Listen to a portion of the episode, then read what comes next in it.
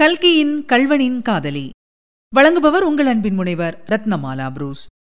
அத்தியாயம் பத்து. கார்வார் பிள்ளை. திருப்பரங்கோவில் மடம் மிகவும் புராதனமானது மிக்க செல்வாக்குள்ளது. மடத்துக்கு சொந்தமாக ஆயிரம் வேலி நிலமும் மடத்தின் ஆதீனத்தின் கீழ் உள்ள கோவில்களுக்கு ஏழாயிரம் எட்டாயிரம் வேலி நிலமும் இருந்தன. இப்போதுள்ள பண்டார சந்நிதிக்கு முந்தி இருந்தவரை பற்றி பலவிதமான வதந்தி உண்டு. ஆனால் இப்போது அப்பதவியை வகித்தவர் ஒழுக்கத்திலும் கல்வியிலும் சிறந்து விளங்கினார். மடத்தின் நிர்வாகத்திலுள்ள ஊழல்களையெல்லாம் போக்கவும் மடத்தின் சொத்துக்களை சமய வளர்ச்சி கல்வி வளர்ச்சிக்காக பயன்படுத்தவும் பெருமுயற்சி செய்து கொண்டிருந்தார். இந்த முயற்சிகளையெல்லாம் அதிகம் பயன்படாதபடி செய்து கொண்டிருந்த புண்ணியவான் ஒருவர் அந்த மடத்தில் இருந்தார். அவர்தான் கார்வார் பிள்ளை. முன்னிருந்த சந்நிதானத்தின் காலத்திலே இந்த மனுஷர் வைத்ததே எல்லா விஷயங்களிலும் சட்டமாயிருந்தது. இப்போதும் கூட அவருடைய அதிகாரம்தான் அதிகமாய் சென்று கொண்டிருந்தது. மடத்தின் ஏராளமான சொத்துக்கள் ஒரு தாலுகா பூராவிலும் பரவியிருந்தபடியால் ஏதாவது கோர்ட் விவகாரங்கள் நடந்து கொண்டே இருக்கும். கார்வார் பிள்ளைக்கு அந்த விவகாரங்களின் நுட்பங்கள் எல்லாம் தெரியும். அவர் இல்லை என்றால் மடத்தின் நிர்வாகம் உடனே பலவித சிக்கல்களுக்கு உள்ளாக நேரிடும். ஆதலால் அவர் மேல் அநேக புகார்கள் அவ்வப்போது வந்த போதிலும் பண்டார சந்நிதி அவரை போக சொல்ல முடியாத நிலைமையில் இருந்தார். அப்பேற்பட்ட திருப்பரங்கோவில் மடத்தில் சர்வாதிகாரம் நடத்திய மகாள ஸ்ரீ கார்வார் பிள்ளையை இதோ பார்த்துக் கொள்ளுங்கள். காதில் வைரக்கடுக்கண் கன்னத்திலே புகையிலே குதப்பல் கழுத்திலே சருகி துப்பட்டா இடுப்பில் சொருகிய மணிப்பர்ஸ் நெற்றியில் ஜவ்வாது பொட்டு கைவிரல்கள் எல்லாவற்றிலும் வைர மோதிரம் அப்புறம் தங்கச்சங்கிலி கோத்த ரிஸ்ட் வாட்ச் இத்தகைய அலங்காரத்துடன் இதோ இளந்தொந்தி விழுந்து தலையில் இளநரை கண்டு விளங்குகிறவர்தான் கார்வார் பிள்ளை. பார்த்தால் சாது மனுஷராய் அப்பாவியாய் தோன்றுகிறார் அல்லவா? ஆனால் எந்த புற்றிலே எந்த பாம்பு இருக்குமோ? நமக்கென்ன தெரியும்? பார்த்து கொண்டே இருங்கள். முத்தையா இங்கே வா. என்று கார்வார் பிள்ளை கூப்பிட்டதும் கொஞ்ச தூரத்தில் கீழே மேஜை பெட்டியின் முன்னால் உட்கார்ந்து எழுதிக் கொண்டிருந்த முத்தையன் எழுந்து வந்து பணிவுடன் நின்றான். வேலம்பாடி கிராமத்திலிருந்து பகுதி பணம் வரவில்லை. நீ உடனே போய் காரியஸ்தனை பிடித்து எத்தனை நேரமானாலும் இருந்து வாங்கிக் கொண்டு வா. வெறுங்கையுடன் வரக்கூடாது என்றார். முத்தையன் தயக்கத்துடன் பத்து நாள் கணக்கெழுத வேண்டியது பாக்கியிருக்கிறது. வேறு யாரையாவது? என்பதற்குள் எல்லாம் நாளைக்கு எழுதலாம். போ. சும்மா மேஜை பெட்டியின் முன்னால் உட்கார்ந்து தூங்கிக் கொண்டிருந்தால் எப்படி எழுதியாகும்? என்று எரிந்து விழுந்தார் கார்வார் பிள்ளை.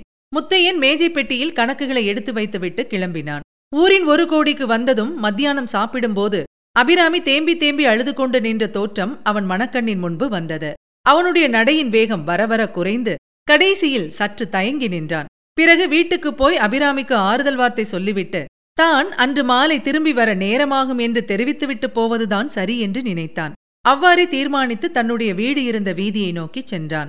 சற்று நேரத்துக்கெல்லாம் வீட்டின் வாசலை அடைந்தான். அச்சமயம் உள்ளே ஐயோ ஐயோ என்று அபிராமியின் தீனமான குரல் கேட்கவே அவனுடைய உடம்பெல்லாம் மயிர்கூச்செறிந்தது.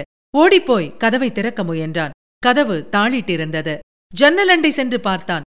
உள்ளே கூடத்தில் அவனுடைய கண்வெளிகள் தெரித்து விழுமாறு செய்த பயங்கர காட்சி ஒன்று தென்பட்டது. கார்வார் பிள்ளை அபிராமியினுடைய மேலாடையின் தலைப்பை கையில் பிடித்துக் கொண்டிருக்கிறார். அபிராமி ஐயோ ஐயோ! என்று பரபரப்புடன் அவரிடமிருந்து ஓட முயல்கிறாள். அப்போது முத்தையனுக்கு உடம்பு நடுங்கிற்று. அவனுடைய தேகத்திலிருந்த ரத்தத்தில் ஒவ்வொரு துளியும் கொதித்தது. அடுத்த நிமிஷம் அவன் வீட்டு வாசலில் போட்டிருந்த பந்தல் காலை பிடித்துக் கொண்டு கூரையின் மேல் ஏறினான். இரண்டே பாய்ச்சலில் தாவிச் சென்று வீட்டின் முற்றத்தில் குதித்தான். அவனுடைய உடம்பில் அப்போது ஆயிரம் யானைகளின் பலம் உண்டானது போல் இருந்தது. ஒரே தாவலில் கார்வார் பிள்ளையண்டை சென்று அவர் கழுத்தை பிடித்து ஒரு தள்ளு தள்ளினான். பிள்ளை சுவரில் மோதிக்கொண்டு கீழே விழுந்தார். அவருடைய தலையை சுவரில் இன்னும் நாலு மோது மோதினான். பிறகு காலை பிடித்து தர தரவென்று இழுத்து கொண்டு வந்து வாசற்படிக்கு வெளியே தள்ளினான். அபிராமி கூடத்து தூண் ஒன்றை பிடித்துக் கொண்டு நின்றாள். அவளுடைய உடம்பு இன்னும் நடுநடுங்கிக் கொண்டிருந்தது. முத்தையன் அவளை ஏறிட்டு பார்க்கவும் முடியாதவனாய் தாழ்வாரத்தில் முன்னும் பின்னுமாய் நடந்து கொண்டிருந்தான். அபிராமி தேம்பிக் கொண்டே அண்ணா பூங்குளத்துக்கே நாம் திரும்பி போய்விடலாம். இங்கே இருக்க வேண்டாம் என்றாள்.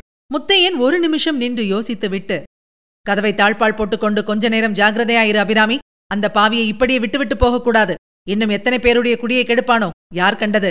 நான் போய் சன்னிதானத்தில் சொல்லி முறையிடப் போகிறேன். இந்த அநியாயத்துக்கு ஏதாவது பரிகாரம் உண்டா இல்லையாவென்று பார்த்து விடுகிறேன் என்று சொல்லிவிட்டு வாசலை நோக்கி நடந்தான். அபிராமி ஓடி வந்து அவனை கட்டிக்கொண்டு அண்ணா என்னை தனியாக விட்டுவிட்டு போகாதே என்றாள். முத்தையன் இந்த ஒரு தடவை மட்டும் போய் வருகிறேன். தடை சொல்லாதே. அப்புறம் உன்னை விட்டு பிரிகிறதே இல்லை. நாளைக்கே பூங்குளத்துக்கு போய் விடுவோம் என்றான். பிறகு அவளிடமிருந்து விடுவித்துக் கொண்டு அன்புடன் அவளுடைய முதுகில் தட்டிக் கொடுத்து சற்று நேரம் பல்லை கடித்துக் கொண்டிரு அபிராமி. இதோ ஒரு நிமிஷத்தில் திரும்பி வந்து விடுகிறேன் என்று சொல்லிவிட்டு வெளியே சென்றான். அபிராமி துர்பாகி அபிராமி உன் அண்ணன் ஒரு நிமிஷத்தில் திரும்பி வருவான் என்று எண்ணிக்கொண்டிராதே. அவன் திரும்பி வரவே மாட்டான். இனிமேல் பகவான்தான் உனக்கு துணை. இதுவரை நீங்கள் கேட்டது கல்கியின் கல்வனின் காதலி. வழங்கியவர் உங்கள் அன்பின் முனைவர் ரத்னமாலா புரூஸ். மீண்டும் அடுத்த அத்தியாயத்தில் சந்திக்கலாம். தொடர்ந்து இணைந்திருங்கள். இது உங்கள் தமிழோசை எஃப்எம் இது எட்டு திக்கும் எதிரொலிக்கட்டும்.